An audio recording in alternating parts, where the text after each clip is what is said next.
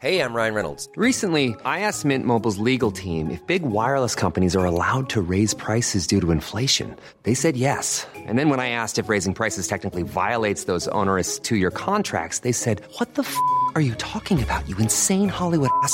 So to recap, we're cutting the price of Mint Unlimited from $30 a month to just $15 a month. Give it a try at mintmobile.com slash switch. $45 upfront for three months plus taxes and fees. Promo for new customers for limited time. Unlimited more than 40 gigabytes per month. Slows. Full terms at mintmobile.com.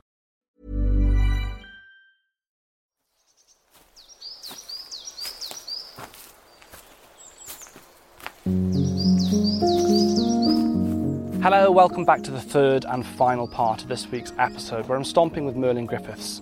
So far, we've discussed his time on first dates, his career away from the show, and his cancer diagnosis. Merlin, we're on the kind of home stretch, aren't we? We're heading back into the into the village. We really have seen quite a lot of different kinds of terrain. Yeah. We've been rained on, but we've come out of the forest and it has finally stopped. And I'm kind of a bit damp, but I wouldn't say s- uh, soaked. So I, I'll take that as a bit of a success. Yes, we've done we've done well. We're alive. We're not, we're not unhappy at least, which is No. good. I wonder whether your experience is not only what you've been through in recent years, but also what you've kind of seen in front of you, you know, as a, as a bartender, as a mixologist, and on first dates. Ha- has that kind of made you more open as a person? Because you've seen lots of different types of people. Does that make you feel like more open to share, do you think? You have to share, I think, to get people going.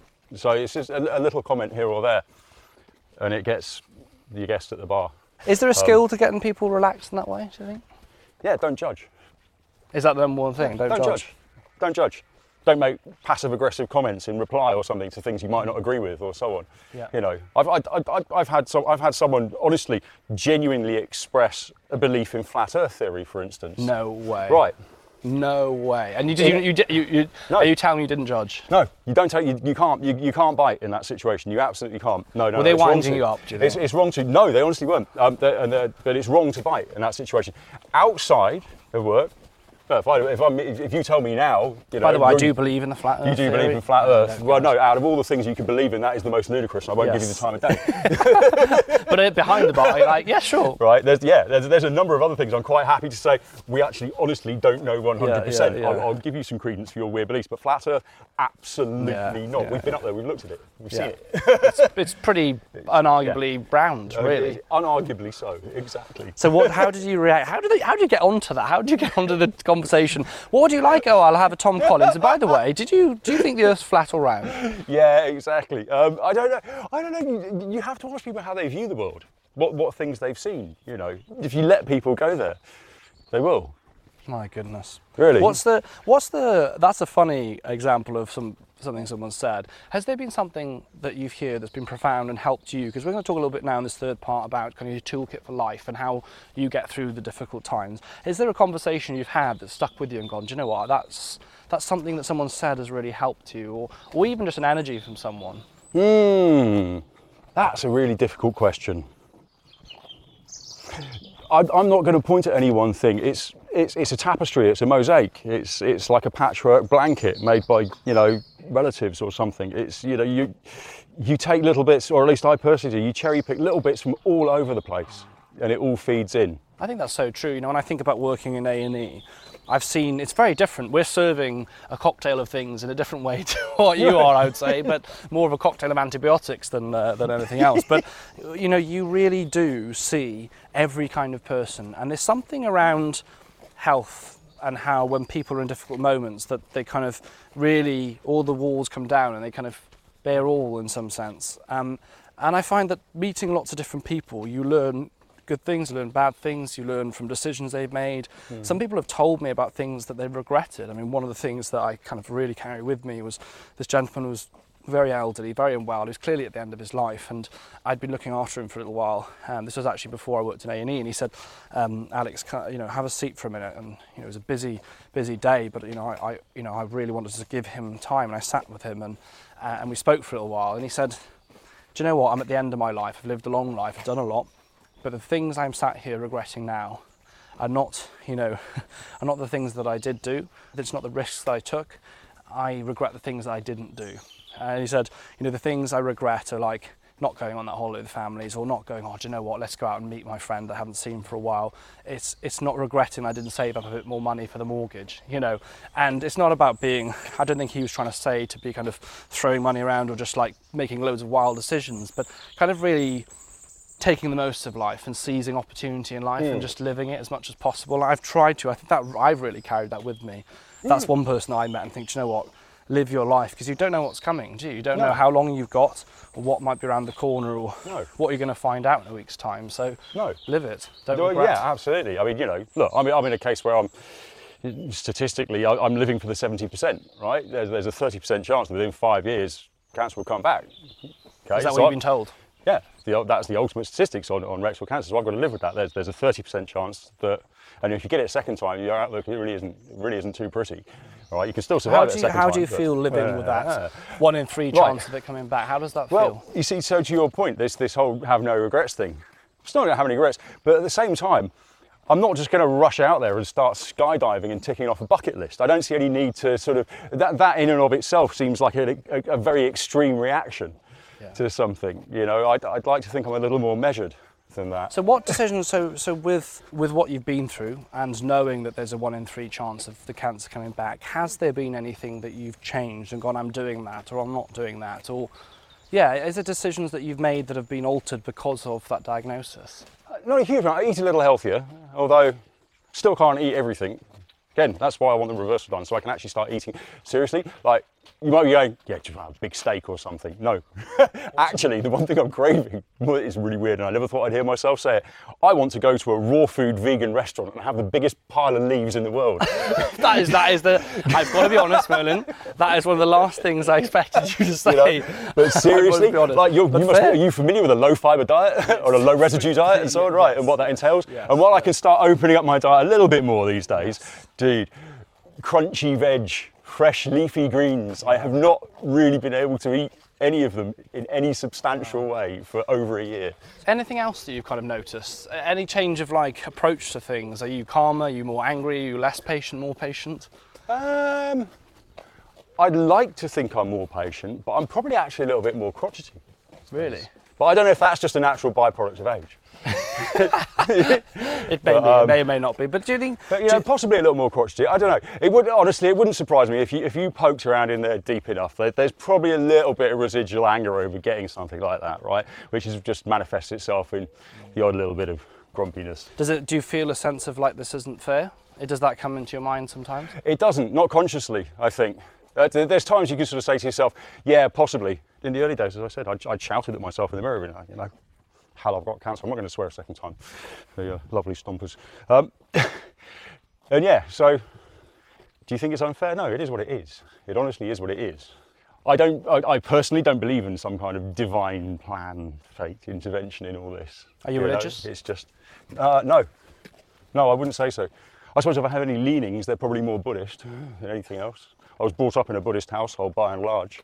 Um, my mother used to, to chant um, Nichiren Shoshu Buddhism under the Daisaku Ikeda from Japan. So she had a Gohonzon, which is the, the scroll set in a Butsudan, which is the larger wooden case to keep it in. Um, and she would practice her Daimoku and what was the thing? Gongyo, that's right, was the, the actual longer prayer.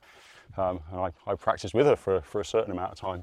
You are a very interesting gentleman, Merlin. You've got this. Honestly, I never know what's going to come out of your mouth sometimes, and I absolutely love it. It's, it's fantastic. As a doctor, have you seen Inner Space? It's an old movie for you, really, but it's one No, of my generation. No, Kevin Costner, Inner Space. He, he gets shrunk down very, very tiny and gets Yeah. injected into somebody's body. Yeah. There's, there's a scene right near the end of the movie where he's hanging on to a, the flapping door of a, of a van in some kind of high-speed chase, hanging on, and he chants. Suddenly enough, he suddenly goes, "Namyo Horengeko, Namyo Horengeko." It's amazing. It's one of the weirdest little things. Just, just out, of- out once of you nowhere. finish your stomp, you know what you need to go and watch after this, don't Yeah, you? in his face, yeah. Out of nowhere, he just suddenly starts chanting instead of praying to God or anything else, which is what you normally see in these Hollywood movies. So, are you a spiritual person then? Do you, do you feel do you feel a sense of connection at all with higher being or powers or nature or whatever it might be? Oh, goodness knows what's out there. Jesus, if, if, do you know what? If God just suddenly turned up wandering around Trafalgar Square tomorrow, it really wouldn't surprise me. Um, I'd, I'd like to think, you know, but I don't explicitly believe in any divine order, as it were. Um, but is there something? There is. I, look, I'd be, I, I can't say there's nothing because you'd be stupid to say that there are things that we can't explain. You see, so my jury is sort of out. I think is the better way of putting it. I don't know. It's odd because you said there's times you get a, a feeling for things, you know, intuition, instinct, all these sort of things. You know, they're part of our survival makeup, actually. You know, a lot of these things as well. So th- th- you have to have a reason for, for having these feelings to be able to intuit things um, in a certain sense. So is there something more? Probably. What it is, goodness only knows. We'll find out. don't actually mind if we, we kind of don't bump in, into any aliens, especially Yeah. on the on the walk or the stomper. We don't want to see them. Merlin, let's move on to talk about what is in your kind of life toolkit. So we've talked about stomping. It's an important part of uh, health and nature and, and being connected to the world. But what else do you do to kind of look after yourself, to I get do. through, if you like? I mean, yeah, this is one of the reasons I was so keen to have a little walk with you, you see, is because, yeah, um, after I couldn't cycle, I was taking a daily walk during uh, chemo. It was, it was an absolute must was to take a daily walk. At least half an hour I'd spend out on my feet in the fresh air, right? And I think it's, it's thoroughly restorative. It's, it's brilliant for you. But um, in normal times, what do I use? I might play guitar very, very badly to myself. Nobody will ever hear it. You've got Trust some me. guitars in the pub. I spotted those. Oh yeah, yeah, because I can't fit a piano, but I feel every good pub should have an instrument, and Yes, so I, I put guitars in there. Um, yeah, um, there's some of my old ones that I don't use anymore uh, over the years. So yeah, I might play So guitar badly to myself. Music, yeah, um, and I like to read. Rubbish sci-fi mostly, but um, you know, actually very, very good sci-fi, but a lot of it. Um, so I read a lot. Um, the big one for me is cycling. When I can get back to it, that's why I'm desperate to get back to it. It's cycling. That, that for me is the utter mental release. Why do you like cycling so much? What does it do for you? You said the human body is amazing. It is. Cycling is one of those things that proves it to me how amazing the human body is. How far and wide you can go in the space of a single day using just your two legs. And also balancing. It's quite hard when you're learning. Well, yeah, there's that. when you're little and you've got your, the, innate got your- sense of balance. When you when you get yourself to a sort of a point where you're comfortable doing 80, 90, 100 mile plus rides at the drop of a hat. I, I, at one point in my fitness, I was comfortable enough to just go right. I'm going to go out for 100 miles today. I'll be back in seven hours. There's something nice Right. about the fact, Awesome. and, and I, I enjoy cycling as well. There's something nice about the fact that you're you're doing it on your own engine. Yeah. It's your own motor. Right. All right, fine. You've got the, the chain, you've got the wheels, you've got the pedals, but ultimately it is you, you. that drives that. There's It's nothing you. else that keeps it going. That's and right. Part of me actually really does fancy one day doing a kind of a, a tour in, in kind of Europe and going as far as I can. Uh, And actually, I did do something kind of similar. I did a cycle in India. We were raising money for Teens Unite, which is Oh, a, a, a charity supporting young people um, with cancer. And we cycled, I think it was 100 kilometres a day for about seven or eight days. Nice. So in India, that's quite hard going. That is, Um, that's a lot of good, that's off-road. Um, we were Off-road? riding- No, that's a lot of riding We were a lot on-road, off-road, all sorts of tracks, sand, everything. We were riding mountain-type bikes. Wherever we got to, it was we got you know we, we made that happen in a world where we've got cars and planes and trains and so on. Hmm. There's something very primitive about using your own feet to get there. And I prefer it post. Yeah, exactly. And I like it over running because you know, I just, it's, like I say, it's the, for me, it's, it's the sort of distance that amazes me that you can go with two legs on a bicycle versus running. Running, I always feel like I'm going nowhere. No, All not that quick effort. enough. Yeah. all that effort. Get back, exhausted. Hour or two Mo running. Farah might How far do they disagree, go? mind. Two miles. What? I think Mo Farah would have something to say about that. Though. Does he? Well, gets yeah, pretty far out. I, I don't think there's a whole different thing with running again, and, and it's a different different type of fitness. I don't know. Oh, I enjoy it. Yeah, because you can also freewheel on a bike as well if you want to take a take a little rest, get up a little speed, let your legs rest from it. How important is it to finding something that you genuinely enjoy? Because whether it is cycling, walking, running, painting, whether it's you know being a mixologist, whatever it might be, finding something that you enjoy, it's just that zest for life, isn't it? It keeps you going. Yeah, do you know what? And it's really important you bring that up at the moment, um, especially into relation to the, with, with the modern world and the way I see it. Can I turn into a grumpy, jaded old cynic again Do and it. say that not everything has to be a blinking side hustle? You're allowed to have hobbies. You're allowed to just pass some time, right? Because I cycle doesn't necessarily mean I want to start doing races and stuff. No, I don't. I just want to cycle a long distance and enjoy the peace and quiet. It's kind of you touched upon the point there about toxic productivity. So Right. kind of like I have to be doing something all the time that has Yeah. an end goal. That's you right. can actually spend the passage of time enjoying. Oh, sorry, can we have Yeah. the ASMR? huh? Oh, Ah, we heard. We caught a little bit of it. I think it yeah. was lovely. We just, God, we have had such a wonder. We've gone through fields, forests. we've seen everything. We've had all. We've had all the seasons. We've had winds, rain. There's no snow actually, but it was near enough. It might have been snowing in the forest. We wouldn't really have known. and now we've gone into back into the beautiful, the beautiful village. But yes, it's, it's that point around you don't have to spend all your time doing something for an end goal It's or a particular reason. yeah. You can just enjoy the passage of time doing something. My Do mum 'cause loves it's knitting. pointless and you Mum like it. knitting. yeah, well, my, my mum wouldn't agree that put, knitting's pointless, but she's she's going to shout at me when she hears this episode. but it, uh, she loves to knit because it is doing something. You're making something fine, okay, but th- that's not the point of it. Actually, it's just sitting there, being present. Yeah. Doing something Right. without any particular end result that you need. If it takes 10 years to knit a blanket, I don't think she'd mind, to be honest. It's not hmm. the point. That's right. Yeah, there's there's no fixed time scale. It's not for sale on Etsy. It's not. It's like really, just do it because you like it. Do you 'cause can you paint because painting is fun. But what's really interesting around the creative pursuits, especially creative ones, actually. I mean, you know, I, I, I've, I've chosen a sort of a, a, a sport really as my sort of personal mental release there. But I think around the creative ones is what it does to your your your psychology, what it does to the way your brain works. While you're doing things, and, and- and this has been proven, while you're doing these sort of creative activities, painting, writing, reading, drawing, whatever it may be, knitting, crochet, you name it, um, you're, you're, you're processing, you're allowing your subconscious a chance to do a lot of processing in the background, much like you would when you dream. And I, I, I think people who indulge in those pursuits genuinely for the love and the joy of them not only get satisfaction out of the pursuit itself, I think they probably find solutions to a lot of things in their real waking world as a result as well, because it's allowing your mind to do what it needs to do sometimes. I think that's absolutely well put. Talk to me about friends and family because, especially in the last few years, I'd imagine that leaning on the people around you has been very important too. Are there people in your mm. life that's really helped you get through this time? Yeah, my, my, my, my daughter and my girlfriend, Lucille and Alex. I mean, you know, without them, she's Alex with an I, by the way. Oh yeah, okay, Yeah, okay. yeah, Alex, Alex. Alex, yes. But yeah, I mean, you know, just just their support and being there and understanding, trucking me in and out of hospital all the time. You know, you can't drive after chemo, you can't do anything. I don't drive anyhow, but yeah, you can't drive after straight after radiotherapy really too well or any of that sort of stuff. And yeah, so they're, they're their support there, but they're also their ability not to collapse under the general stress of it, you know, and not sit there and go, he's dying, because I'm not. I must say, I mean, if, you, if you've got any if, if anyone listening to this is sort of about to start going through that journey, actually, that's the three magic words you do look to hear at the beginning. We aim, the four words, sorry, we aim to cure. Yes. Yes, they're, they're, they're the four magic words. Once you hear that, we aim to cure, right, relax. Focus on that. Focus on the journey now and what you need to get done. So you know. family for you has been key. Family there, yeah. My mum as well at points, she's been very good. Um, you know, my sister, brother-in-law David, you know, and their kids Hannah and Ben. It's, it's family mainly, just sort of being there and not overly stressing. You see, and there, and some key friends as well. I've got some key friends that have been great just to just to yabber away with on the phone or have come over to, to have a beer with and stuff like that. It's nice. Um, but it- yeah, because it's the obvious thing. Because everyone else just always asks you the first question: "You okay?" Yeah, yeah, yeah. It, it, it, it is so important, I think, that we learn in times of difficulty that it's all right to actually chat to people, to talk to people, whether it's actually talking in a deep sense. And you joke there now about kind of, you know, having a light nat or whatever, but it's true. Like, hmm. whether it's having a deep conversation what you're going through, or it's just someone to spend time with.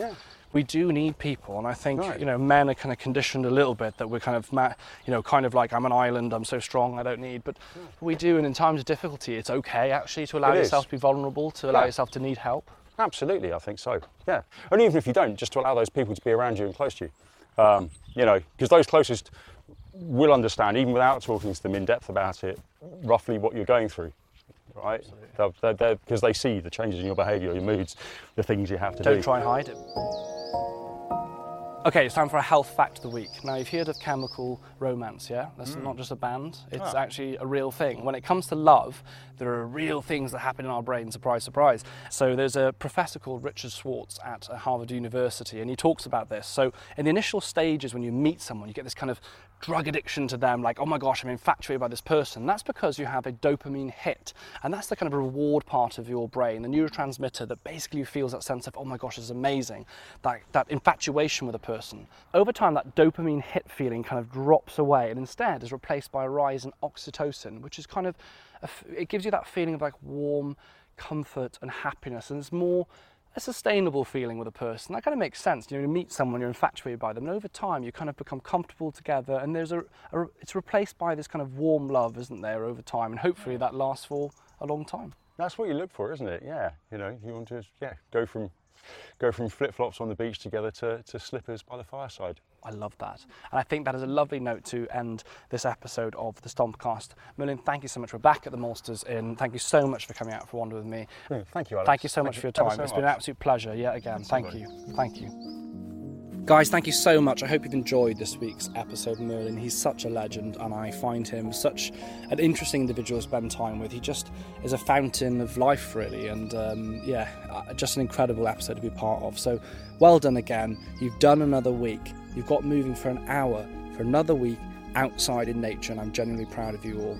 I love this community, and it's growing. It's incredible. So, look after yourselves. I'll see you next week for another stomp. Don't forget to check out my book, A Better Day. It's out now, it's for 11 to 14 year olds, and it's essential for mental health. Check out the book in any good bookshop. See you soon.